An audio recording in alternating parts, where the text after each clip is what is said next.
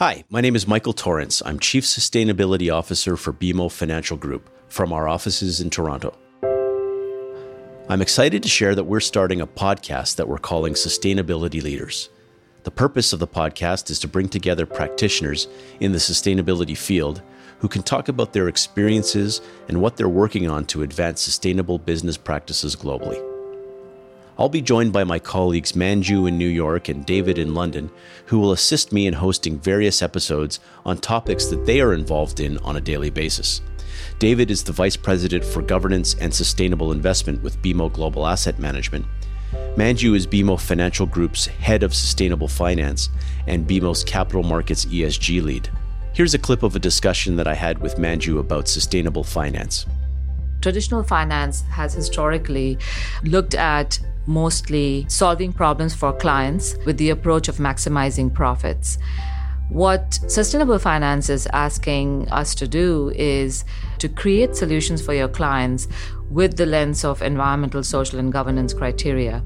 This approach essentially is expected to contribute towards developing and building a more circular and sustainable economy. We want to learn from some of the leading thinkers in this field, which is rapidly evolving and is very important to our business here at BMO. We're going to speak to people who are experts in a wide variety of topics from integrated reporting to climate change to sustainable business practices, supply chain and procurement sustainability, human rights, environmental sustainability, and the list goes on. Here's a clip from a discussion with John Colas of Oliver Wyman during our interview in New York City on climate related risk.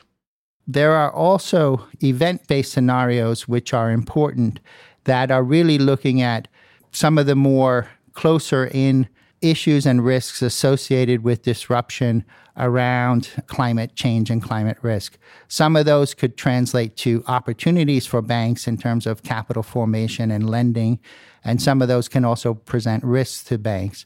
So, as you think about transition risks as we move toward a low carbon economy, there could be a very smooth and orderly transition in terms of the adoption of electric vehicles, capital formation for new clean and green energy sources. And all of those actually present opportunities for the banking sector. John led the team assisting the United Nations Environment Programme Finance Initiative to develop a framework to assess and disclose climate related risk factors tied to the Financial Stability Board's recommendations for the Task Force on Climate Related Financial Disclosure. We'll also be having Dan Krieter from BMO Capital Markets on the podcast to talk about his research around the green bond and sustainable bond markets. So, in a lot of ways, the sustainability bond market reminds me of where green bonds was four years ago. There's still more questions around what exactly a sustainability bond is, what types of projects qualify for the proceeds of a sustainability bond what type of disclosures are issuers expected to make, things like that. But we are seeing impressive growth in both markets. They're just at two very different points in their maturation, I guess is a good way of putting it.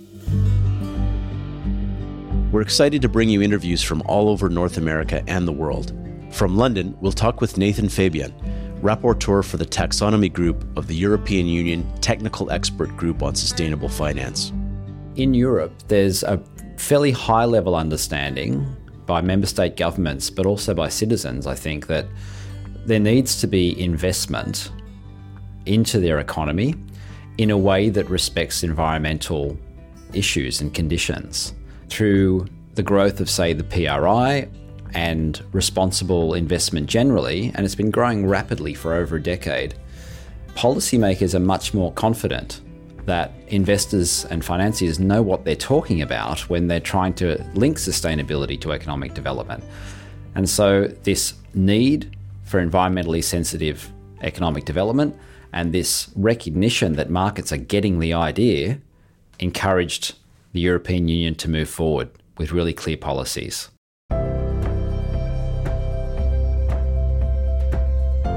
The first interview will launch next week, but you can subscribe right now to the podcast for free on Apple Podcasts or your favorite podcast app so that you'll get the first episode delivered as soon as it is released.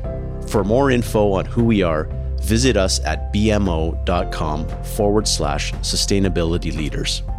We're excited to have you with us as we explore the rapidly evolving world of sustainability and the innovation that makes it happen.